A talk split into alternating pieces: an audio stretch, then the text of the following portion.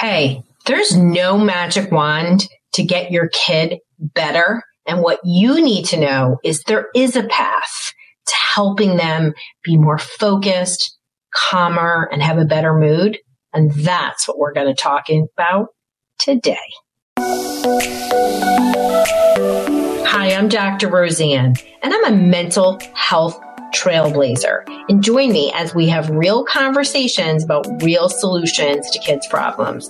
And today, we're going to be talking about how there's no magic wand to kids' mental health and exactly how to cultivate lifelong mental wellness. Let's dive in. Hey, Dr. Roseann here, and thank you for joining me on this continued conversation about neurofeedback. You know how passionate I am about neurofeedback. You know that I'm on a mission to change the way we view and treat mental health.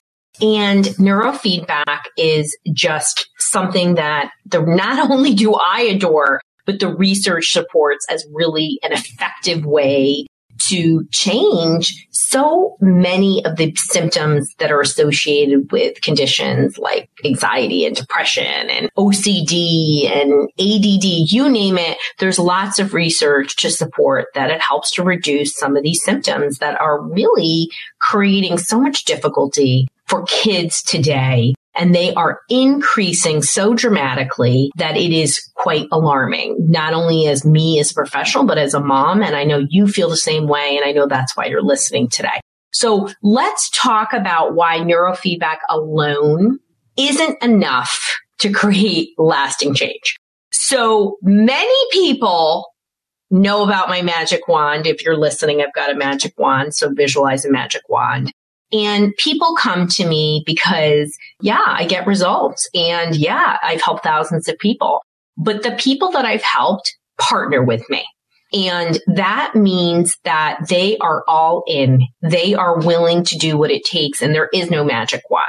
So neurofeedback is a tool, right? And I love PMF too. And I'll be talking more about PMF and biofeedback and all the other tools. But I want you to hear about neurofeedback because, you know, it's got tens of thousands of research studies, 3,000 peer reviewed studies, and it's been around a very long time since the 1960s. So we have an efficacious therapy that helps a lot of people that now that the world of Google, and I love Google MDs, right? I'm one of those too. We want to learn more about it. But I really want to talk to people about that it is part of a care plan. At least here at Dr. Roseann, and what we do and our brain behavior reset program. You can go back and listen to that episode if you haven't heard more about what we do.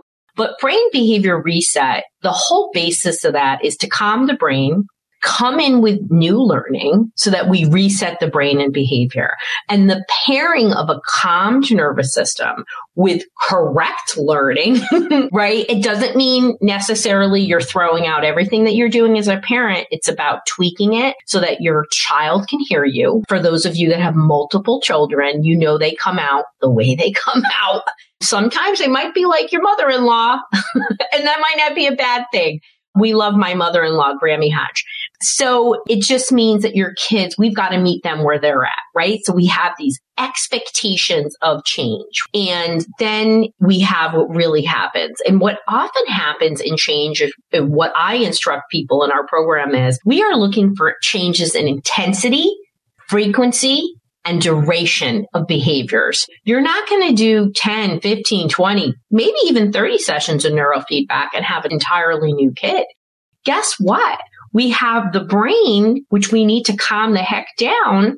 And that's what neurofeedback does so beautifully and effectively and safely and enjoyably. you know, kids love it. Adults love it. It's really a lovely therapy. It's easy. The brain locks into this constant reinforcement that it's getting a visual and auditory reinforcement. And most people experience stress relief because we're all so stressed. Some people, like when I did it, I can't even describe how good my brain felt when I did my million sessions of neurofeedback. My brain is pretty darn functional. I spent a lot of time doing stress management activities, including PMF. But I do a lot of prayer and meditation. Those are my go-tos. And of course, I try to eat really clean. So it's about lifestyles, right? That's why neurofeedback alone isn't enough.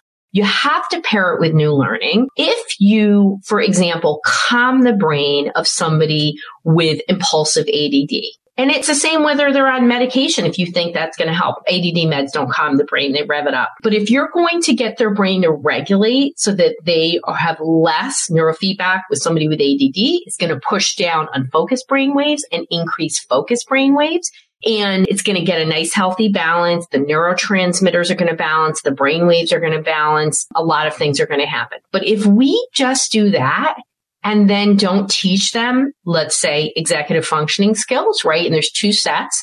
There's foundational and there are uh, higher level skills. Foundational is controlling impulses, alerting, starting a task. If you can't start a task, you're not going to finish it. And then higher level things would be writing. Writing's like the highest level ADD executive functioning task possible. It involves so many cognitive processes. It's unbelievable and I have a great blog on it. I'll be talking more about it in some future episodes. Does your child struggle to complete tasks or they can't stay focused enough to finish their homework or get anything done? Or maybe they're super fearful and moody. This may leave you questioning if your child has ADHD or something else like a learning problem, anxiety, depression, or OCD. Well, I've created a quick quiz that will tell you if it's ADHD or something else. Text the word quiz to one three alert more to take my free quiz so you can get to the bottom of what's going on and the right solutions. That's text the word quiz to one three alert more.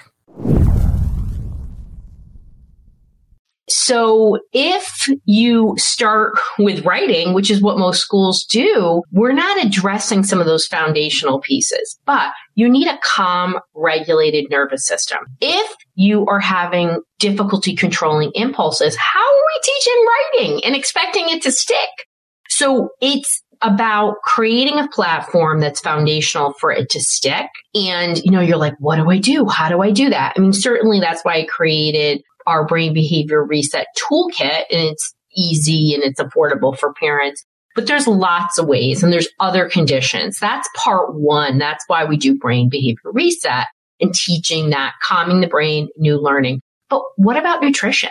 You can't be eating ding dongs and Cheetos and mac and cheese all the time. That's not going to power up the brain and no guilt, no shame. This is just brain science. What can you put in your kid's mouth that is going to power up their brain? They need fat. They need protein. Yes, I want the rainbow of fruits and vegetables in there. That's not always possible with our kids where sensory defensiveness is not always allowing them. Yes, neurofeedback will calm the brain down. I've never ever had a case of sensory defensiveness that I have been able to improve. I'm not saying totally rectify. Certainly have had kids where we totally rectified it, how to do behavioral work. It didn't just magically happen. You have to start thinking differently. What about exercise? Three times a week of 30 minutes of moderate exercise improves the symptoms of ADHD by 40%. What about you modeling stress responses? These are all things that help synergistically with neurofeedback. So when you learn about neurofeedback and people like, I did 20 sessions and nothing, what else did you do? And no provider is going to tell you only to do 20 sessions. They, a good provider, and we're going to talk in the next episode on how to find a provider. That's really important too. So you want to make sure that they understand what are those lifestyle components. You should be understanding, like I talk about in my book, it's going to be okay. What pieces are going to help with this investment you're making. You're making an investment of time and money and resources in your child's brain. Why wouldn't you want to do the other things? You just need to know about it. And parents have so much unbelievable power. Don't give it away. Don't give it away to a pill or a teacher. You are your number one influence on your child's lifelong mental health. And I don't mean just a three year old. I mean, it still can be a 25 year old. Yes. Is a brain under age eight easier because of something called neuroplasticity really sort of happening under age eight? Yes. But it's never too late. I had somebody who started treatment with me in her early 80s. God bless her. And change is always possible. And certainly when our kids are under our care and support, we have more power to do that. And nobody ever regrets getting help. They only regret when they don't. So neurofeedback should be part of a multifaceted care plan. In that care plan, we should be thinking about nutrition, exercise, stress management, ways to bring joy into our life. I'm going to do a whole podcast on that because I really feel like that is a missing part of our American culture. And how the heck are you, mom and dad or grandparent, caregiver? How are you managing stress? How are you carving out those 10 minutes to protect yourself? And really just being positive and visualizing the change. That is so, so important. So I hope you have found an amazing practitioner to partner with. I couldn't speak more highly of neurofeedback. It is really a resource that has been a game changer for many of the families that I've worked with. And it's again, safe, effective, pleasant, and really can work much quicker than most things, but it's part of a care plan. So Hope this was really helpful for you to understand that neurofeedback isn't alone and just sending you a lot of love and light on whatever healing journey you're on and wherever you are at.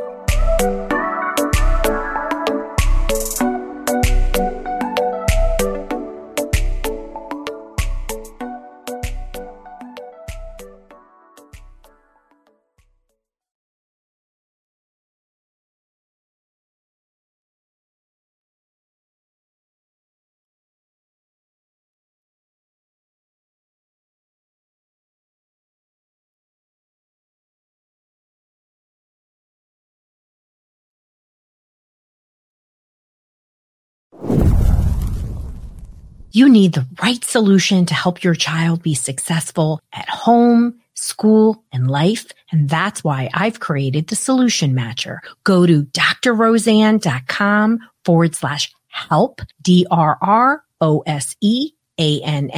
forward slash help to get the right solution for where you're at.